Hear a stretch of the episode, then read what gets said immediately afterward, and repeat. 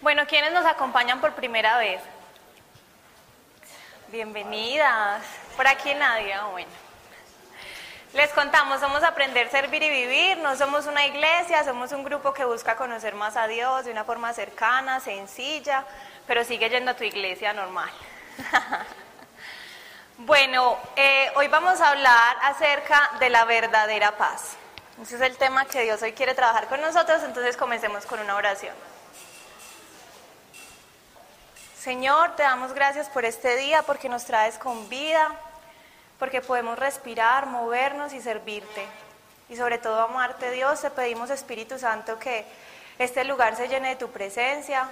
Yo te pido que abras nuestro corazón, que tu palabra penetre hasta lo profundo y que dé fruto al 100 por 1.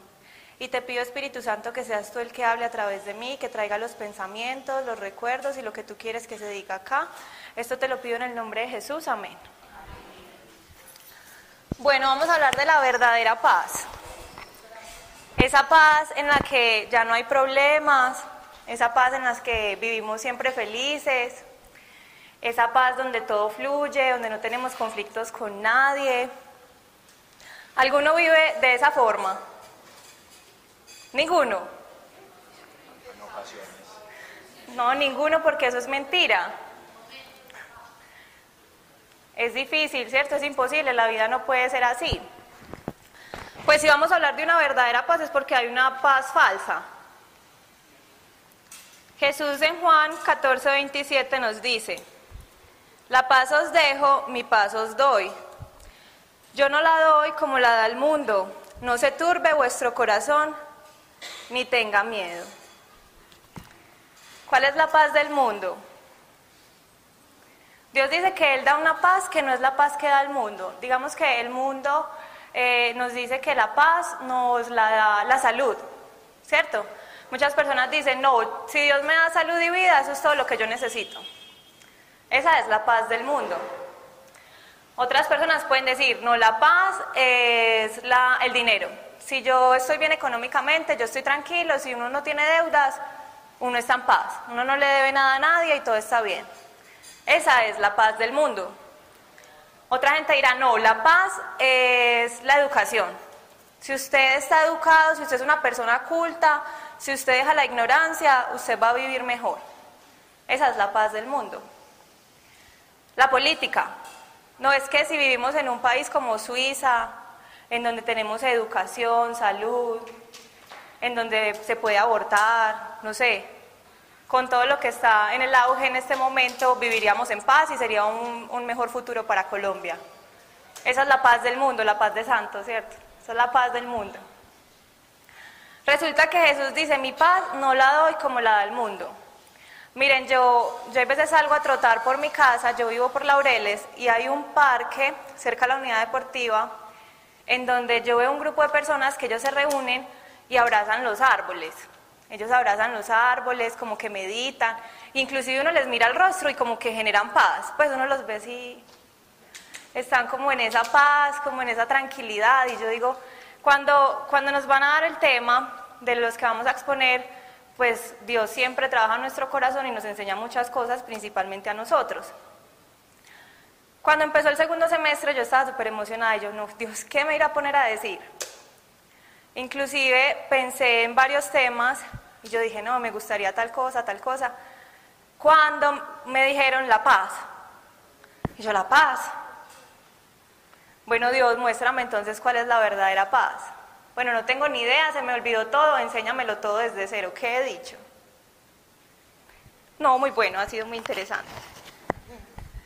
Ha sido muy interesante. Resulta que... ¿quiénes de acá van a clase de Biblia? Bueno, entonces ustedes me van a decir cuál es. ¿Cuál es la paz que ganó Cristo? ¿Cuál es la paz? Eso no lo han dicho, Pablo lo ha dicho, sería Pablo diciendo, esto lo hemos dicho tantas veces. Explícanos un poquito mejor. Ay, ¿qué es esto? Nosotros habíamos pecado, sabíamos que habíamos pecado, estábamos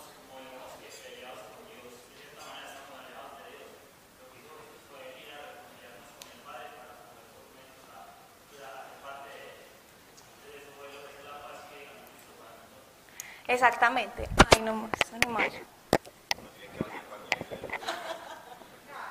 Es el demonio. Bueno, Romanos 5.1 dice: justificados pues por la fe, tenemos paz con Dios por medio de nuestro Señor Jesucristo. Es decir, la paz es lo que nos decía Daniel. La paz es lo que ganó Cristo en la cruz, que nos permite hablar con Dios. Miren que antes las personas que iban a hablar con Dios tenían que entrar a un lugar que es el lugar santísimo, en donde solamente podía entrar el sumo sacerdote. Y tenía que entrar amarrado con una cuerda en la cintura, porque de pronto entraba ahí, caía como un pollo y se moría, porque la naturaleza del hombre era diferente a la naturaleza de Dios, una naturaleza de pecado. Pero cuando Cristo en la cruz gana esa reconciliación con Dios, nosotros tenemos la oportunidad de orar y de tener al Espíritu Santo. No sé si ustedes se han dado cuenta lo afortunados que somos, porque usted puede hablar con Dios en cualquier parte, antes no. Usted puede llamar al Espíritu Santo, usted puede sentir al Espíritu Santo, y muchas veces no nos damos cuenta de lo afortunados que somos de tener un contacto tan directo con el Espíritu Santo, porque finalmente antes tenían que hacer muchas cosas para darle un mensaje a Dios o para recibir un mensaje de Dios. En cambio uno ya es, ay, Dios me está hablando, como decían la semana pasada, Dios me está bombardeando de mensajes. Entonces, miren qué afortunados somos y qué bendición tan grande saber que tenemos esa oportunidad de tener ese vínculo perfecto con Dios. Esa es la verdadera paz. La verdadera paz es ese vínculo que yo tengo con Dios por medio de Jesucristo. Lo que Él ganó en la cruz, que me permite comunicarme y tener al Espíritu Santo. Ustedes saben que son templo del Espíritu Santo y que el Espíritu Santo ahora vive en ustedes. ¿Dónde está Dios? Está en nosotros. Está en nuestro corazón, está dentro de nosotros, está en nuestro cuerpo. El Espíritu Santo ya habita con nosotros.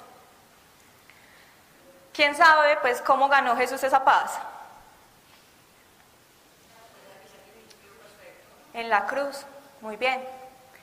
Jesús es nuestro ejemplo en todo y Él ganó nuestra paz en la cruz.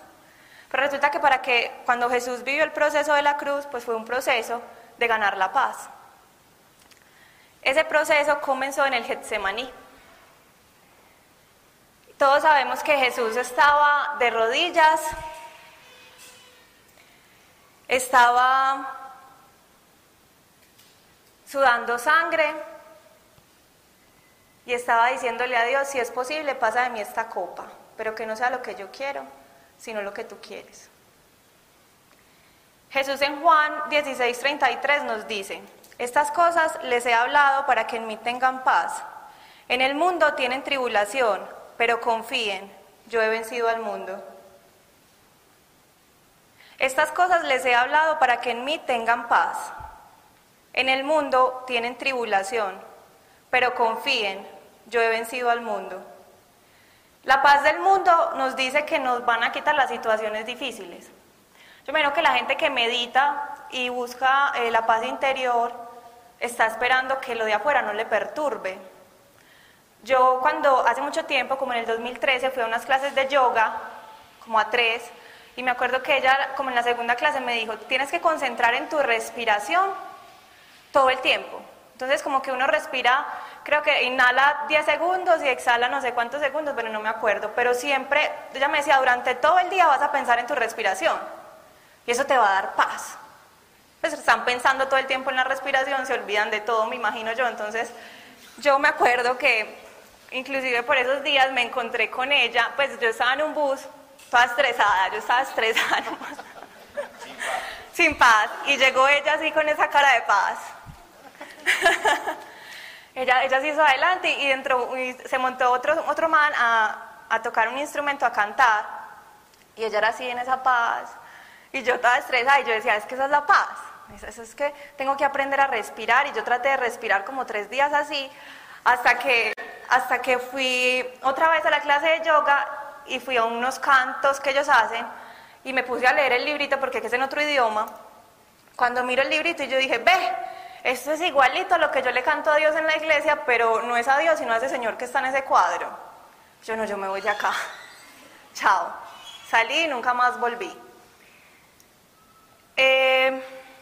Resulta que la paz del mundo es eso, pero esa es la paz del mundo. Dios nos está hablando de una paz que no es temporal.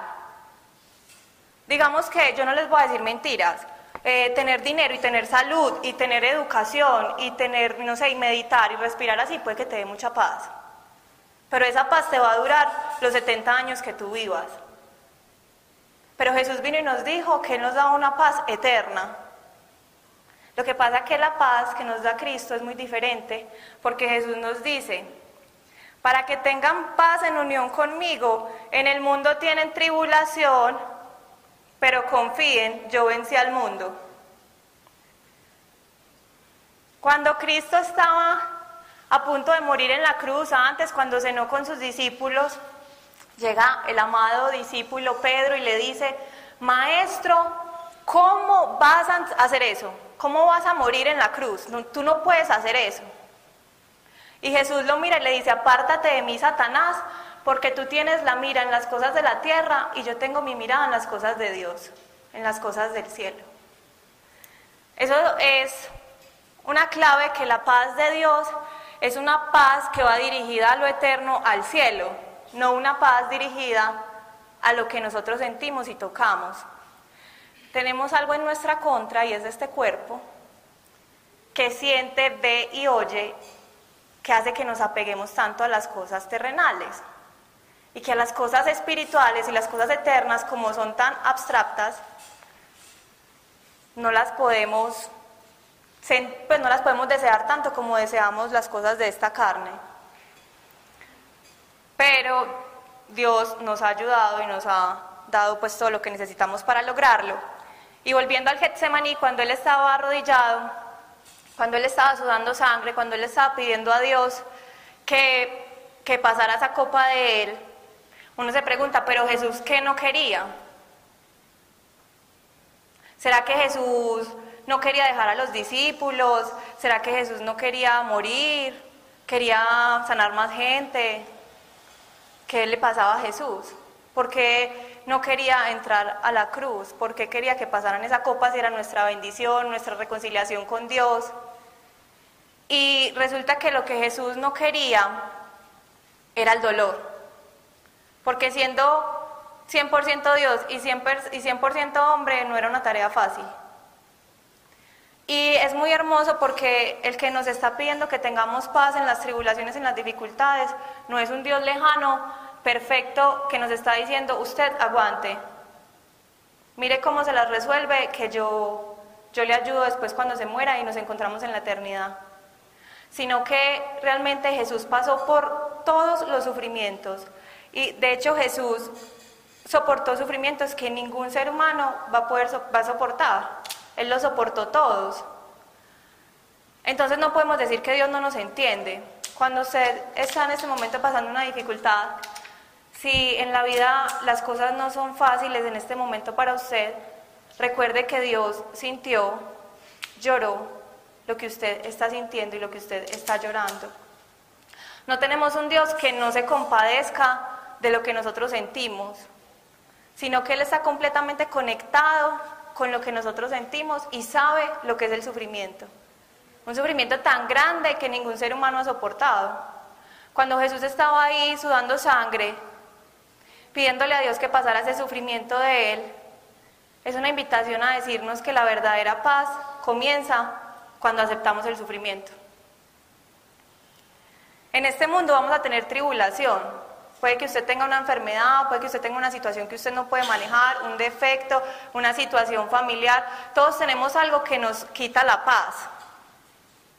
Y Dios nos está diciendo, el primer paso para la verdadera paz es que tú aceptes el sufrimiento, porque los seres humanos siempre estamos haciendo millones de cosas para evitar el sufrimiento.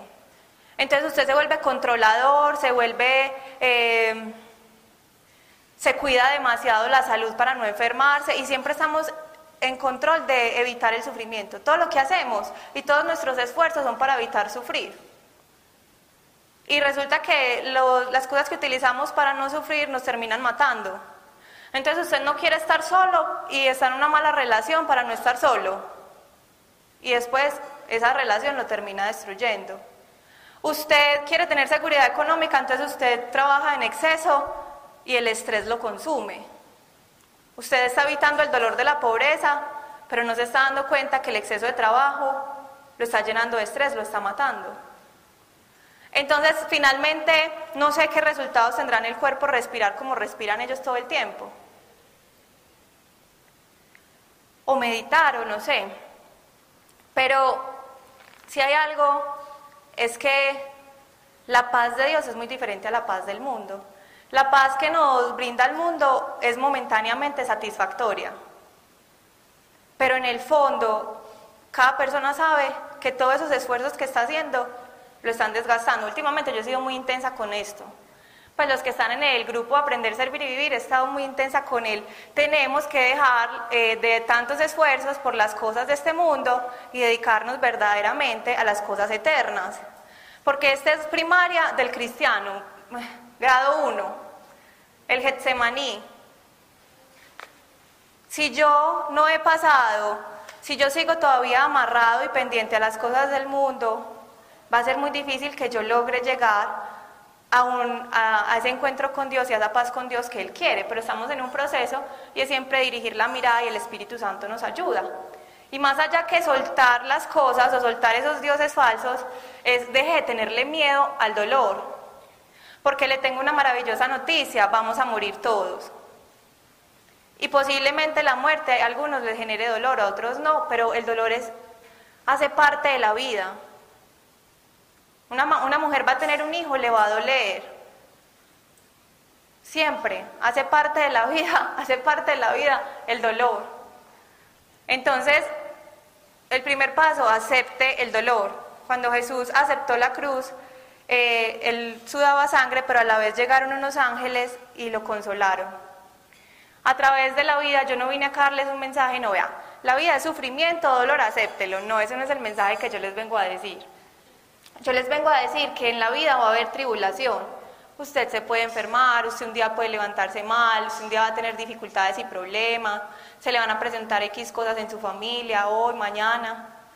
Pero la verdadera paz es que cuando clamamos a Dios con todo nuestro corazón, en medio de todas esas tribulaciones, llega el poder soberano de Dios y nos da la paz que sobrepasa todo entendimiento.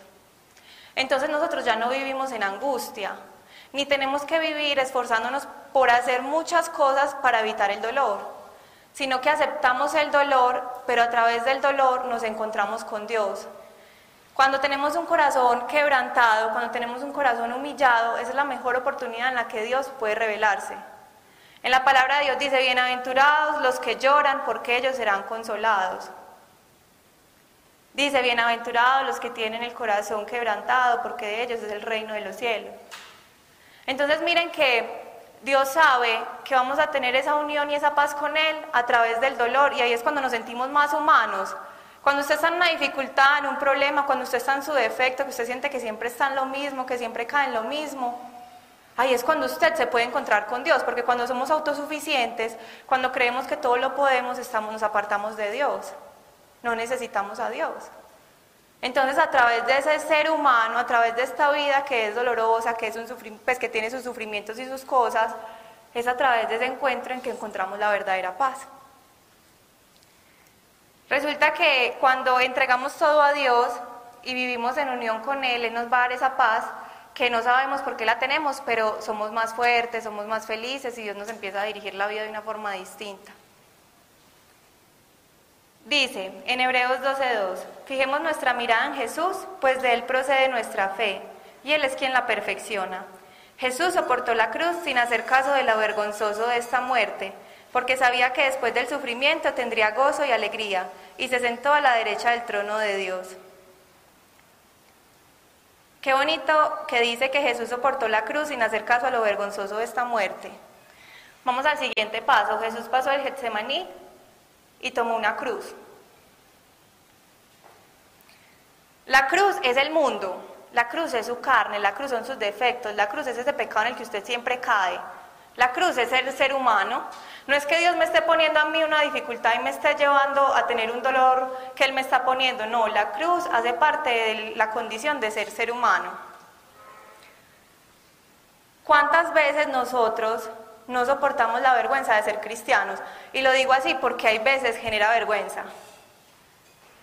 Porque la gente de afuera te ve como un loco, que lo que tú dices no tiene sentido, que es una tontería. Y nos guardamos tantas veces a Dios y nos escondemos. Cuando Cristo dice acá, soportó la cruz sin hacer caso de lo vergonzoso de esta muerte. Tan lindo Dios, que Él sabe que genera vergüenza, que defender la paz va a generar vergüenza en nosotros. Pero Él dice acá, la soportó, no hizo caso. Usted puede que sienta vergüenza, usted un día habló de su testimonio, usted un día contó algo. A mí todavía me da dificultad. Por ejemplo, yo digo, ay, qué pereza, yo me quiero olvidar de mi testimonio, pase la página y no me quiero... porque me da vergüenza. Ese pecado me da vergüenza. Pero ya después yo digo, ¿cuántas personas, cuántas niñas de 15 años necesitarán escuchar lo que yo estoy diciendo? Lo que yo viví. Y yo soporto la vergüenza. Y soporto el que no me guste. Y yo digo, voy y lo digo y lo grito por los cuatro vientos, y si lo tengo que publicar en una pancarta allí, lo voy a hacer. Porque pienso en la recompensa que van a tener la vida de esas niñas que necesitan una esperanza diferente. Dice que Jesús lo soportó porque Él sabía que después del sufrimiento tendría gozo y alegría. Jesús no fue el único que soportó una cruz. Todos los profetas, los enviados de Dios... Dios tiene un propósito con cada uno de nosotros y nos pone ciertas pruebas y ciertas cosas. Hay una frase que dice, Dios da sus mejores batallas a sus mejores guerreros. A mí me parecía tan cliché y yo decía, ay, qué bobada esa frase. Pero inclusive yo no creía de todo en esa frase. Yo decía, no, pues Dios nos da pruebas a todos. ¿Por qué va a tener unos para darles más pruebas que a otros? Pero finalmente Dios sabe nuestro corazón y ha sido muy especial porque he tenido la posibilidad de leer como... historias de muchos predicadores y hay de todo. Hay unos que no pasaron de la tragedia. Yo decía, pero se le murieron 3 esposas, lo metieron a la cárcel 5 años y la cárcel era llena de popó, a oscuras. El otro no, el otro predicó toda la vida y tendría sus luchas diferentes. Porque hay digamos, dificultades que uno ve más externas que otras que son más internas. Yo el año pasado...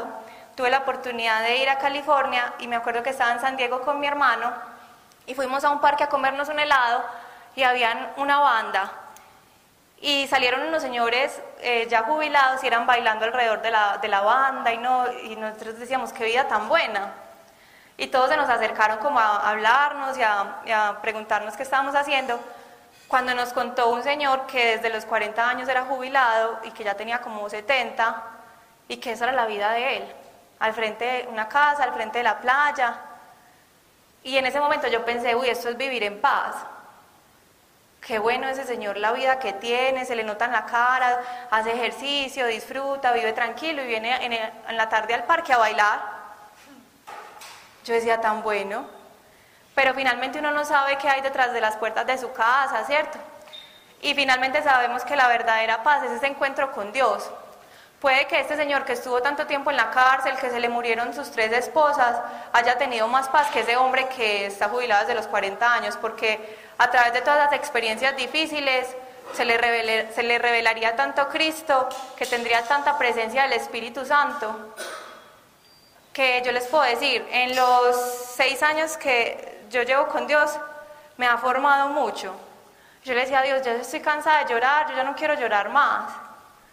Pero yo he visto que la Melisa que conoció a Dios hace 6 años no sentía lo que siente ahora la Melisa de este momento. No puede experimentar la presencia de Dios de la misma forma. Entonces uno dice, sí hay una recompensa. Pero muchas veces cuando leemos la palabra de Dios y nos dice, el que deje padre y madre recibirá el doble en esta vida y en la próxima. Y uno se imagina que si uno dejó el carro, Dios le va a dar 30 carros. Y resulta que no. Cuando Dios dice que nos va a recompensar es en Él mismo, porque Jesús es el mayor tesoro. Cuando uno está empezando en Dios, eso es como, ¿qué? ¿Cómo así? Pero a medida que uno va experimentando y experimentando la presencia de Dios y llenándose tanto de Él, tú vas a querer más y vas a querer más y Él te va a dar más, te va a dar más, te va a dar más. La cruz es esa condición humana que nos fastidia y nos molesta. Ustedes saben que a Jesús cuando se le cayó, lo increíble es que Jesús se cayó 3 veces. ¿Cuántas veces cayó Jesús? 3 veces. Muy bien, sí va bien, sí va bien. Jesús cayó 3 veces con la cruz y alguien le ayudó a cargar la cruz. ¿Ustedes se imaginan que este hombre que ayudó a cargar a Jesús la cruz le hubiera dicho: Jesús, toma tu cruz y anda? No, este hombre llegó y tomó la cruz con Jesús y caminó con él. ¿Cuántas veces a nuestro compañero caído lo sermoneamos? Y lo digo porque yo lo he hecho y me lo han hecho. Muchas veces cuando tenemos esa cruz, esa condición humana, y usted es cristiano y está llorando, usted debería estar feliz. Yo me acuerdo que a una amiga se le murió el papá y en la iglesia le decían: tienes que estar feliz, porque es que tú eres cristiana y tú sabes que tu papá va a estar en la eternidad con Cristo, ten esa esperanza y adelante, sigue. Yo he aprendido algo, y es que si uno no ha vivido una situación, es mejor quedarse callado, arrancarse la lengua, yo no sé, hay que hacer algo, porque todo lo que uno juzga y dice, después Dios le dice: venga, usted está muy fuerte, venga, miremos. Y me ha pasado también, porque cuando yo estaba externo a las situaciones que ella vivía, yo pensaba eso, yo decía: pero si tenemos la esperanza de la vida eterna, claro, como mi papá está vivo. Y yo digo, como tenemos la esperanza de la vida eterna, pues no te preocupes, mira que Jesús le dijo a María: cree, tú no crees que ya está en la eternidad conmigo. Y uno pensaba en eso. Pero cuando alguien que tú veas que cae, que su cruz lo tumba, o sea, Jesús cayó. Pues si Él es el varón perfecto, cayó, no vamos a caer nosotros. Y muchas veces entre nosotros mismos nos exigimos: sea perfecto, usted es cristiano. O en la casa nos dicen, ¿cierto? No, no se deje atormentar con eso, usted es cristiano y hace eso. Sí, soy cristiano y necesito demasiado a Dios. Miren, nosotros por ser cristianos no es que todos los días nos levantemos siendo mejores. Es más, todos los días nos levantamos más necesitados. Y es a través de esa sed y ese vacío que podemos ser llenos de Dios. Cuando usted vea a un hermano caído, tome la cruz con él, ore, abrácelo, dígale: entiendo tu dolor, eso vale más. Porque muchas veces, y lo digo también por experiencia propia, uno tiene tanta teoría, pero cuando viene la situación, cuando viene el dolor, cuando viene el sufrimiento, la teoría no sirve para nada. Porque uno dice: tengo toda la teoría, tengo todo, pero soy ser humano. Y lo lindo es que Jesús viene a decir: Él lloró, Él pidió que le quitaran la cruz. Jesús, está bien si tú sientes dolor, está bien si tú quieres llorar, Dios lo permite, pero hazlo con Él. Por eso Él dice: bienaventurado el que llora, porque será consolado. Si usted necesita quejarse frente a su dificultad, frente a su problema, frente a su cuerpo, ¿cuántas cosas a nosotros no nos agobian? Pues es que el que esté acá sentado, ahorita yo les pregunté quién tenía la vida perfecta y ninguno alzó la mano. Entonces esto nos cae a todos. Todos tenemos alguna preocupación, algún problema que nosotros quisiéramos decir: chao, aléjate de mí y les voy a contar mi cruz. Resulta que Dios lo atrae a uno por lo general con la cruz. Yo les he contado que yo tenía una fobia muy fuerte a la soledad, que la tapaba con relaciones sentimentales. Resulta que cuando comencé a estar con Dios, Dios puso un anzuelo, ¿cómo se llama eso? Anzuelo. Pero no, una carnada más bien, ¿cierto? Una carnada. Puso una carnada y fue un hombre rubio, de ojos azules. Era abogado, negociador internacional, poeta, músico, cristiano desde el nacimiento, hasta virgen era, les digo. Yo dije, este es el hombre perfecto. No, Dios mío, este es el hombre perfecto. Yo tengo que ser la mujer perfecta para ese hombre perfecto. Yo empecé a leer la Biblia, porque él se sabía la Biblia, pues. Y yo, no. Cuando empezamos a salir, yo no. Este es el hombre de mis sueños. Dios cumple los anhelos del corazón. Cuando resulta que Dios me dijo: él o yo. Yo, No, tú. Pues yo amo mucho a Dios, tampoco me da para dejarlo por un mono de ojos azules, yo no. Yo, bueno, tú, pero ¿saben qué? Me dolía. ¡Oh! Que yo iba todos los días a la universidad, a la capilla, yo estudiaba en el CES y al lado queda Monticello y yo iba a la capilla y yo lloraba. Porque yo sentía que podía estar con el hombre de mis sueños, pero Dios no me decía que no. Y para acabar de ajustar en la capilla ponían una canción que es hay que morir para vivir, yo cantando acá. Miren, yo cantaba esa canción con toda el alma y yo hay que morir para vivir. Y yo lo creí y Dios me formó mucho en ese tiempo y me mostró que eso que yo creía que quería y que parecía tan atractivo, pues finalmente, pues no, Dios lo quitó y se lo llevó y terminó el chisme en el que somos muy buenos amigos. La cosa quedó así, pero en mi corazón seguía la cruz de querer tener una pareja y yo me empecé a fastidiar con mi cruz. Yo debo tener un problema. Estoy cansada, estoy fastidiada de eso. Y resulta que hace como unas semanas, bueno, Dios me ha formado mucho en esa área, y hace como unas semanas hablaba yo con una amiga, yo le decía, no, otra vez me estoy sintiendo así, como cansada, estresada por eso. Y ella me dijo, no, Meli, Dios nos está preparando, ten paciencia. Y yo, no, ¿sabes qué? Yo me voy a olvidar de esto. Voy a correr con todas mis fuerzas, ay, yo voy a dejar eso a un lado de mi vida. Resulta que así fue. Esa semana solté la cruz, la tiré, yo dije, no, esta cruz, chao. Fue la mejor semana, yo quería hacer una fiesta, yo me sentía la mujer más feliz del mundo, por la noche así yo sentía a Dios y la presencia de Dios, yo decía, esta es la verdadera paz. Ya entiendo, Dios, por qué me puso ese tema, esta es la verdadera paz. Miren, yo me acosté ese día feliz, dichosa, cuando al otro día me desperté súper contenta, cuando me llegó una oración de una amiga del grupo.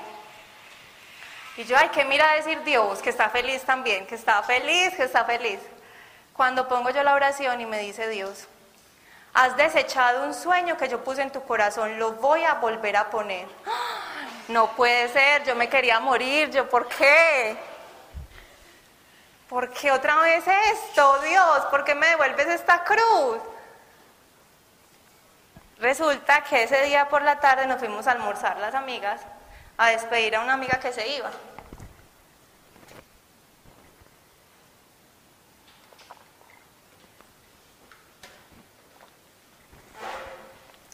Y estando en el almuerzo, una que ya está casada nos dice, José y yo estamos haciendo un trabajo de parejas y nos dijeron que las mujeres que desean casarse son sanas, pero las que no se quieren casar tienen un problema. Y yo, ay, Dios me sigue hablando, Dios me sigue hablando, porque yo juraba que yo tenía un problema, yo dije, no, yo tengo un problema, yo porque me quiero casar. Y como en el mundo le dicen a uno, ay, ya, pues como que eso, como que la mujer misma no quiere depender del hombre, o como que está ahorita el full, no, para que un hombre. En la universidad nos decían, no, ¿usted qué quiere hacer? ¿Usted en qué área quiere trabajar? Y yo, ay, yo quiero ser mamá. Yo pensaba, yo tengo un problema, ¿o qué? La gente ahorita dice que ser ama de casa, eso es muy anticuado, que cómo se va a quedar uno en la casa cuidando niños. Y yo, pero yo siento que yo quiero eso. ¿Será que yo tengo un problema? Ese día Dios me dijo que estaba sana, pero me estaba autodañando. Y yo dije, bueno, si en el desayuno Dios me mandó una oración diciéndome esto, en el almuerzo con esto, ¿y qué va a pasar entonces por la noche? Resulta que Dios me llevó a una noche de adoración y yo fui muy contenta, con muchas ganas de ir allá a orar. Cuando entré me empecé a sentir mal, y empecé a llorar. Y Dios me empezó a mostrar en el corazón heridas que todavía tenía, que sentía que un hombre no me podía querer, bueno, bla, bla, bla, y lloré, Cuando salí de ahí, salió una chica detrás de mí y me dijo, niña, venga. Les cuento acá en paréntesis, el sueño mío siempre había sido que alguien X llegara y me dijera un mensaje de Dios. Yo decía, tan bacano que alguien llegue y me diga, Dios te manda a decir. Yo, llegó el día, Dios cumple los anhelos del corazón. Llegó, niña, venga, Dios te manda a decir que eso que estás esperando, lo tiene preparado para ti, lo tiene listo, pero necesita sanar tu corazón. Y yo más. Yo, Dios, pero yo ya me siento tranquila, yo ya me siento en paz. Dios, déjame en paz. Yo le dije, yo ya no quiero abrir más el corazón, yo ya no quiero saber. Entonces ella me remató diciéndome esto, hay heridas que tienes que todavía no sabes. Y yo, ay, ¿cuál será la perla? Yo le dije, Dios, déjame en paz. ¿Cuántas veces Dios nos quita la paz? ¿Cuántas veces Dios viene y nos revuelca la vida? Y eso lo hemos dicho acá, que uno le dice a Dios, Dios, te entrego todo lo que quieras, y se quedan sin trabajo y pasan miles de cosas. Uno le dice a Dios, Dios, sí, te entrego mi vida, y uno no tiene trabajo, uno la vida de uno es como... Yo en ese momento sentí eso, y yo, Dios, déjame en paz.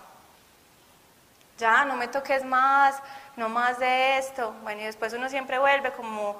el perro con el rabo entre las patas, bueno Dios, haga lo que quiera, aquí estoy, heme aquí. Dios nos va a llevar a, muchas veces nos va a sacar de la zona de confort, te va a poner a hablar con esa persona que no quieres hablar, te va a poner a pedir perdón, te va a poner a agachar la cabeza, te va a poner a contar tus heridas, tus pecados. Dios nos hace la vida tan diferente, que hasta uno siente, ay no Dios, ya déjame en paz.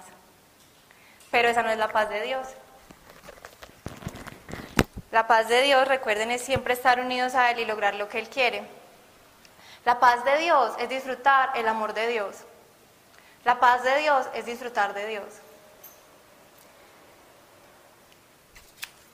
Resulta que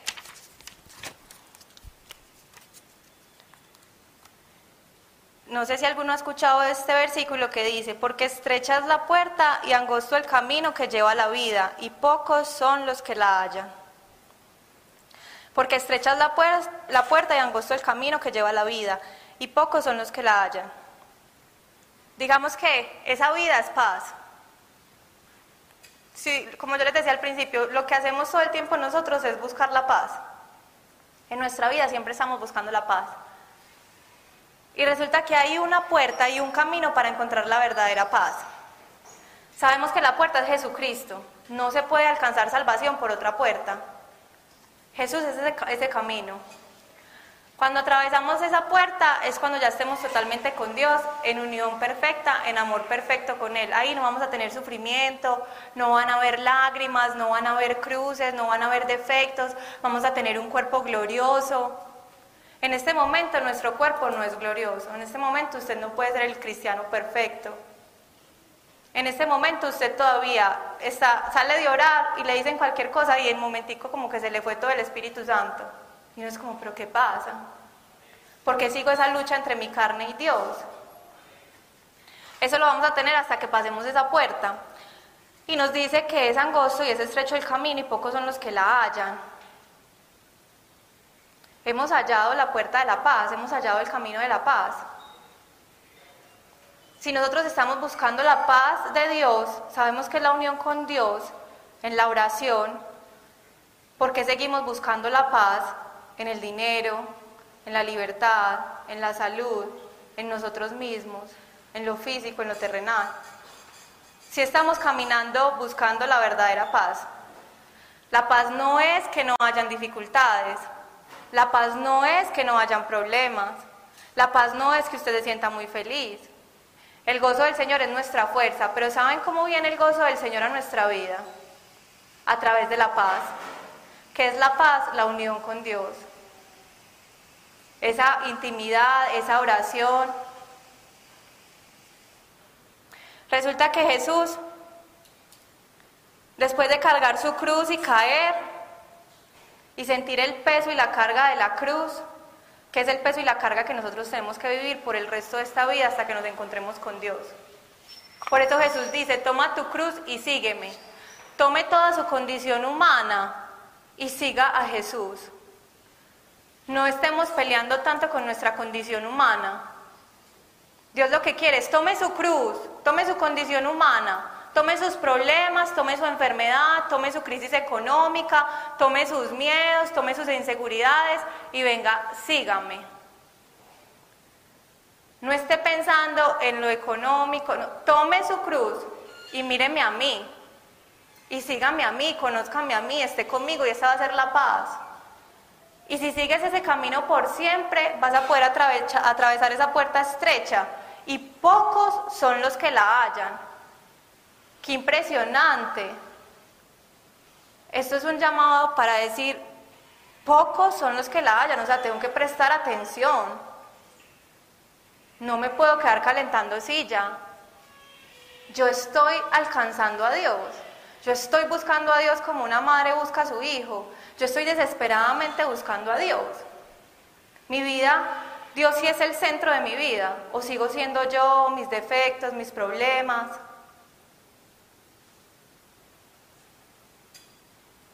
Resulta que cuando Jesús lo crucifican, Él le dice a Dios, Dios mío, ¿por qué me has abandonado? Y si Jesús sintió esto, Dios mío, ¿por qué me has abandonado?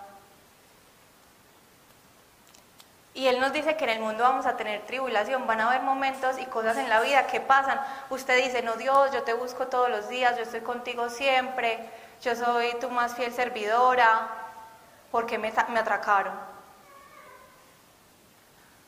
Yo he escuchado hace poco un testimonio de alguien y ella decía que siempre fue muy entregada a Dios y que Dios la despertaba, le daba regalos, le daba cosas muy simples y que el papá lo iban a secuestrar y lo amenazaron y ella le pidió a Dios que lo cuidara y a los 3 días murió. Y ella en ese momento entró en una pelea con Dios. Y ella le decía a Dios, pero si tú respondes mis oraciones más sencillas, ¿por qué esto no lo respondes? Es normal que haya momentos en la vida en los que uno diga, Dios mío, ¿por qué me has abandonado? ¿Dónde estás? Jesús lo sintió en la cruz. Sintió todo el peso del pecado, todo el peso de la carne. Pero ya después Jesús le dice, ¿dónde está? Padre, en tus manos encomiendo mi espíritu. Esa es la fe. Esa es la fe y esa es la paz. Que a pesar de tu situación, que a pesar de tu problema, y aunque tú no veas la respuesta de Dios en tu vida, tú digas, sigo confiando en ti. Sé quién es Dios y le digo, a ti encomiendo mi vida. Es que llevo tanto tiempo orando por esto y no pasa. Es que a todo el mundo le responde Dios menos a mí. Hace poco Dios me decía, ¿y si le respondo a todos y a ti nunca? ¿Y si escucho las oraciones de todos y no las tuyas? Llénate solo de mí.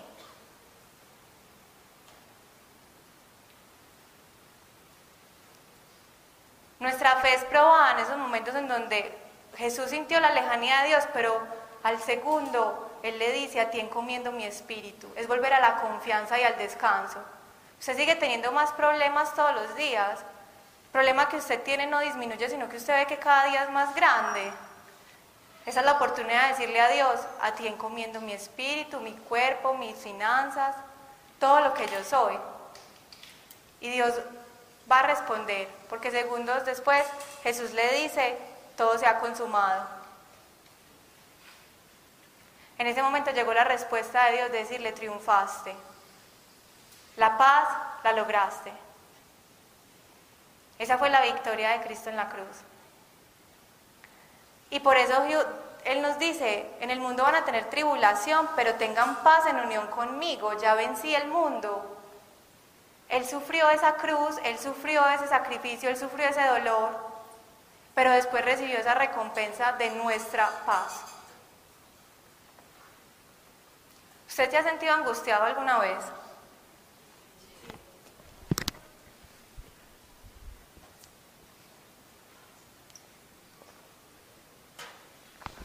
Miren, yo hoy me levanté con tanto miedo, Yo hoy me levanté y yo sentía miedo, pero terror. Que yo le dije como al gato, como a tres, pues no, tenés que orar por mí, me estoy muriendo. Yo no sé yo qué sentía. Yo sentía que todo estaba oscuro, que no había camino y sentía solamente mucho pánico.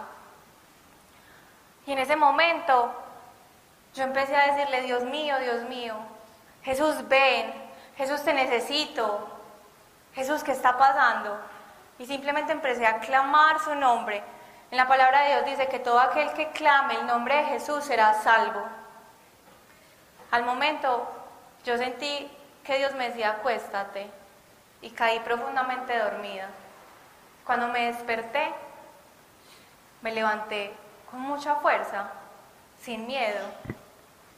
Y Dios me dijo, esta es la paz que sobrepasa todo entendimiento.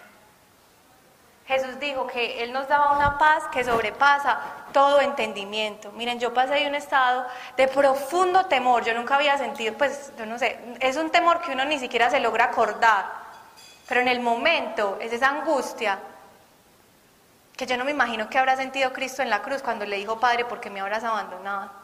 Y yo no sé usted qué está sintiendo en este momento en su vida, usted qué ha sentido, usted por qué ha pasado. Seguro han habido momentos en los que usted ha dicho, Dios, ¿dónde está? Y miren que es muy diferente comenzar a confiar en Dios a pasar página, porque muchas veces uno es como, bueno, no, seguro Dios tiene el control. Y uno queda ahí con en el corazón la herida. Pero es saber que la paz que sobrepasa todo entendimiento es esa paz que a pesar de que tú estás pasando dificultades y momentos difíciles, viene con todo su poder, se revela a ti y te salva. Yo no sé si esta palabra a usted le sirva en este momento, le vaya a servir en el futuro o le va a servir para otra persona.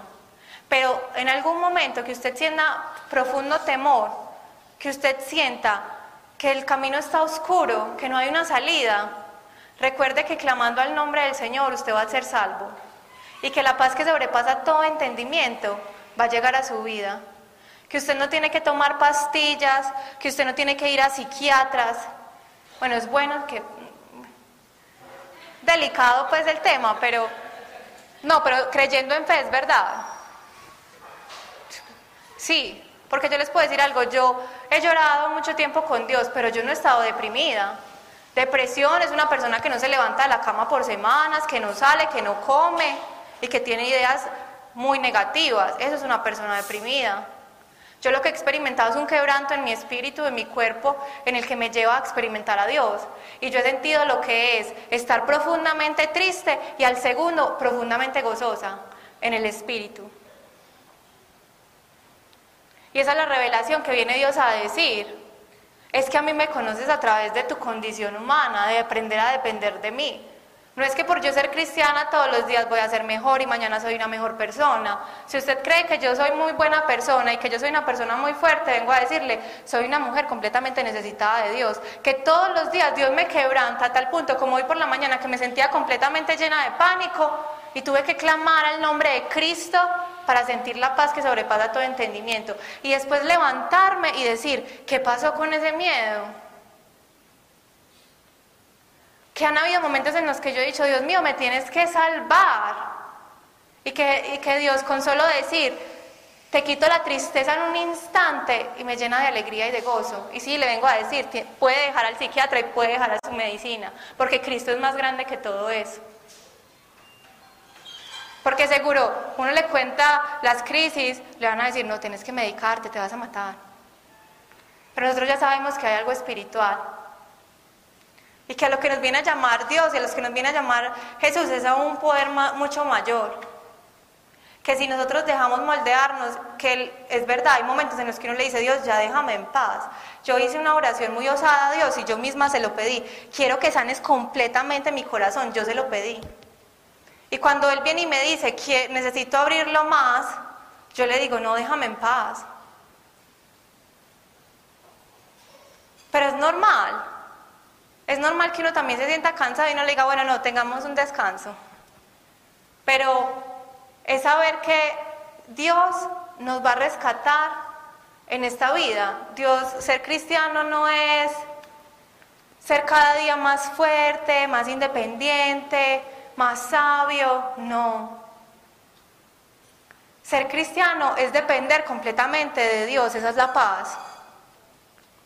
Y saber que yo puedo pedirle a Dios que me ayude a cocinar, que me ayude a hacer un trabajo fácilmente, que me ayude a... Yo he experimentado, a mí Dios me ha...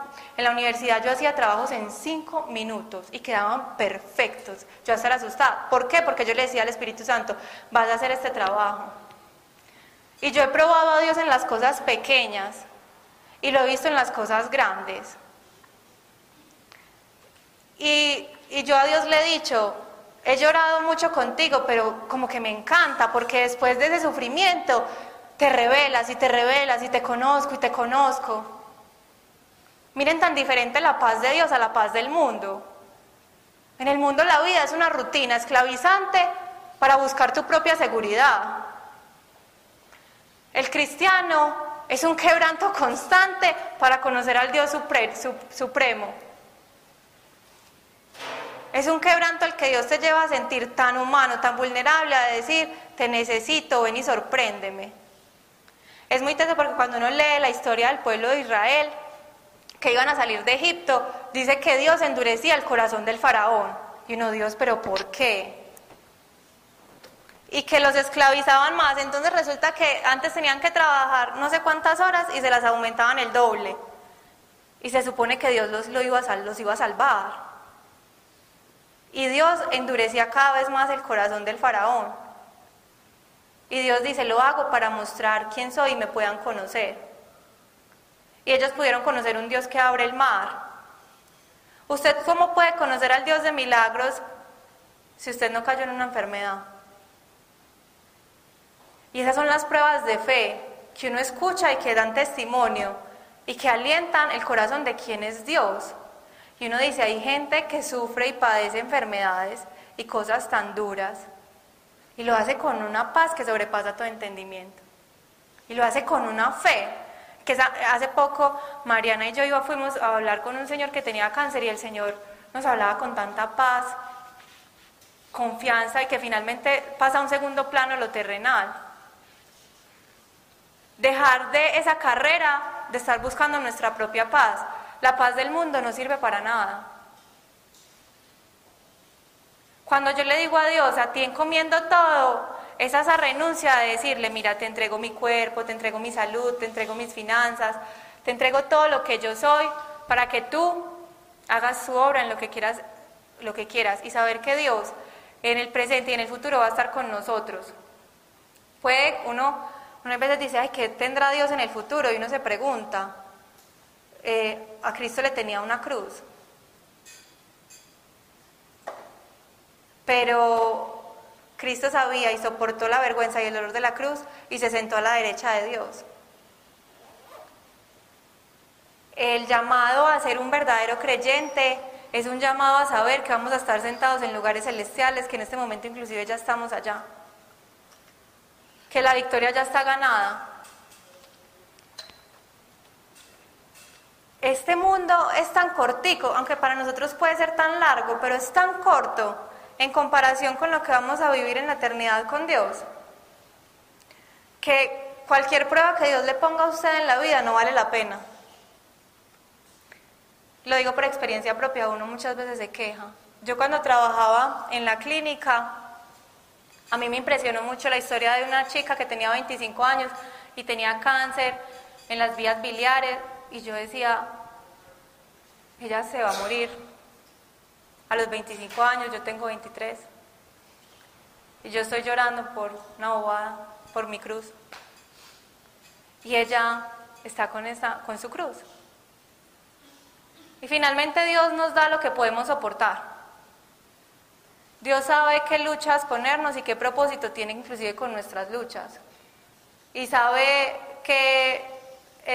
para qué vivimos ciertas cosas y eso en qué nos va a fortalecer y en qué nos va a permitir ayudar a otras personas.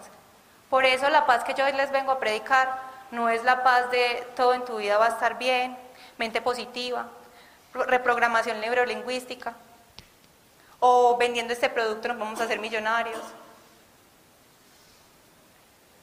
Yo hoy vengo a darles otro mensaje de que a través de la tribulación, que a través de la dificultad, que a través de su cruz, eso que sus esposas, mentira, Que esa cruz que usted dice, no soporto más esta situación en mi vida,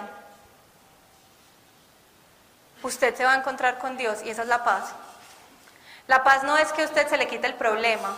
Yo traté de quitarme mi cruz y tirarla, pero Dios me la devolvió y me la puso otra vez. Y es porque a través de esa situación Él se encuentra conmigo. Miren que una vez, inclusive yo hice un ayuno para dejar de querer casarme. Yo no, Dios, yo voy a hacer un ayuno, yo estoy cansada de esto. Y yo me acuerdo que hice ese ayuno y Dios me respondió lo mismo. Ese anhelo lo he puesto yo en tu corazón. Y me dio una cátedra de qué significaba el matrimonio. Y me explicó cómo el matrimonio era esa unión perfecta de Cristo con la iglesia. Y cómo ese anhelo, porque a Dios le encantan las analogías, cómo ese anhelo que yo tenía por casarme era el anhelo que nosotros, la iglesia, debíamos tener por Cristo. Ustedes ven que cuando una mujer se casa, el vestido, la fiesta, y lo más hermoso es que la novia es como el centro de atención y la más importante. Nosotros vamos a hacer, allá Dios nos está preparando una boda con Él, porque la paz verdadera es esa unión perfecta con Dios en amor. ¿Usted quiere saber qué es la paz? Esos momentos que usted tiene en oración, en intimidad con Dios, cuando usted entra a la presencia de Dios, esa es la paz. Por eso Dios dice, sobrepasa todo entendimiento y se le puede estar cayendo el mundo. Pero si usted logra entrar en esa presencia, tiene paz. Cuando Dios me explicó esa analogía del matrimonio, que Él es el esposo y nosotros la novia, y me explicaba esa unión perfecta que vamos a tener con Él, todo cobra un sentido diferente. Y miren que detrás de cada cruz hay una enseñanza. Detrás de cada problema y situación que vivimos en nuestra vida y en nuestra condición humana, Dios nos forma y nos prepara para un propósito. Soporte la vergüenza de su cruz. No se calle su cruz. Comparta su cruz. Hay gente que necesita escuchar su testimonio. Hay gente que necesita escuchar de usted. Para que puedan encontrar la verdadera paz. Descubramos que Cristo es ese tesoro perfecto en el que nos vamos a poder encontrar completos. Jesús basta. Es todo lo que necesitamos. ¿Tienen alguna pregunta?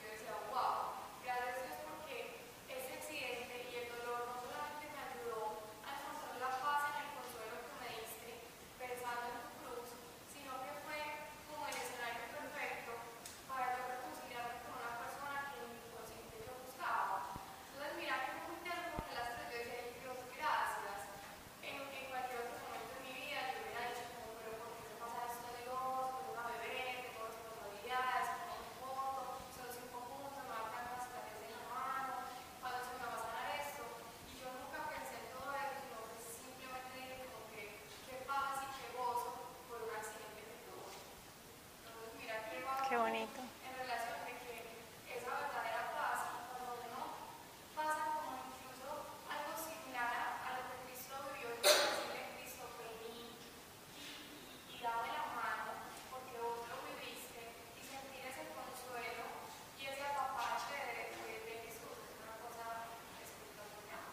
Y sabes que me haces pensar en algo, y es que muchas veces cuando juzgamos o somos espectadores de la cruz del otro, las menospreciamos.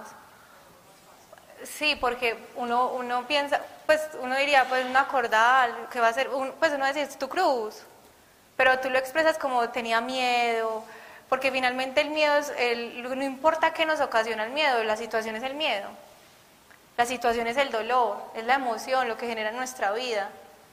Y yo lo digo porque yo sentía que mi cruz era una bobada y yo decía, pero ¿por qué esta bobada me genera mi malestar? Porque yo puedo no tener, literal, no tengo un peso en la billetera y a mí no me importa. O puedo no estar trabajando y a mí no me importa, y esta bobada me incomoda. Y yo no sé por qué, porque Dios me hizo así, pero es saber como que todos tenemos una situación. Y por ejemplo en psicología, yo estudié psicología y nos decían, nunca menosprecies el sufrimiento de nadie, porque es tan valioso el sufrimiento de la persona que lo que importa es que le causa dolor. Uno nunca puede estar diciéndole al otro, no ya, sino que finalmente saber que esa situación que el otro está viviendo le causa dolor, y es a mirar más, con más misericordia la situación del otro, inclusive a nosotros mismos.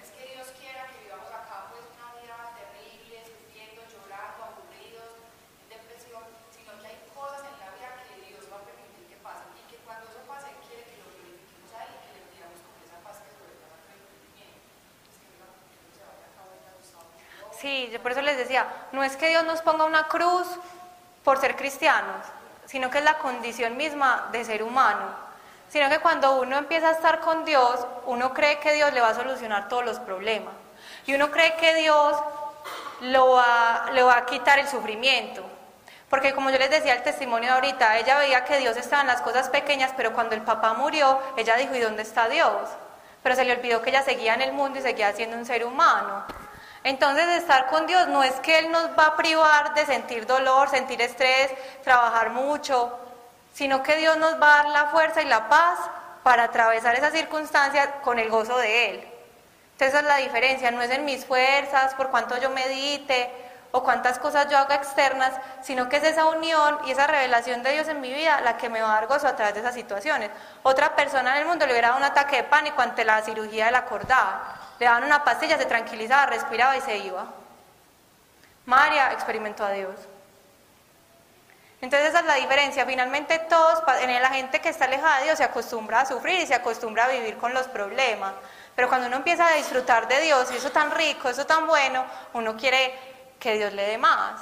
Pero Dios llega y le dice, sigue siendo un ser humano. Por ejemplo, Pavo cuenta que Dios le quitó muchas multas de carros y le pagó muchas multas. Y un día no se la pagó. Y ella le dijo, Dios, ¿pero por qué no me pagaste esta multa? ¿Y por qué me multaron? Y Dios le dijo, porque estás en el mundo y sigues siendo un ser humano. Entonces hay cosas que, aunque estemos con Dios, seamos sus hijos consentidos, Él igual pues nos va a permitir. Entonces, como dice Sari, no es para que se hayan asustado, yo les estoy diciendo que la vida cristiana es, no lo digo yo, lo dijo Jesús, vamos a enfrentar tribulación. Pero la verdadera paz y la unión con Él es que Él ya la venció en la cruz. Bueno, terminemos con una oración. Señor Jesús, te damos gracias porque tú soportaste el sufrimiento de la cruz para darnos la paz que es la unión contigo. Y yo te quiero pedir que esa sea la mayor revelación que se quede hoy en cada corazón. Más que cualquier cosa que se haya dicho acá, que se revele Dios ese sacrificio tan especial y ese sufrimiento que soportaste para darnos la alegría de poder estar otra vez reconciliados contigo. Por eso te pedimos, Señor, que te pronuncies en nuestra vida con poder. Presentamos delante de ti todas nuestras necesidades, nuestros dolores, nuestras cruces, nuestras tribulaciones, y te pedimos que te levantes poderoso y soberano y que nos llenes de tu gozo y de tu paz que sobrepasa todo entendimiento, para que podamos recibir de ese poder que viene de ti, esa paz que sobrepasa todo entendimiento, y que aunque todo parezca negativo a nuestro alrededor, tú estés ahí, Señor, y nosotros tengamos ese gozo que proviene del Espíritu Santo para pasar por la vida. Te damos gracias porque tú tienes promesas maravillosas para nosotros, Dios, y yo todo esto lo declaro en el nombre poderoso de Jesús. Amén.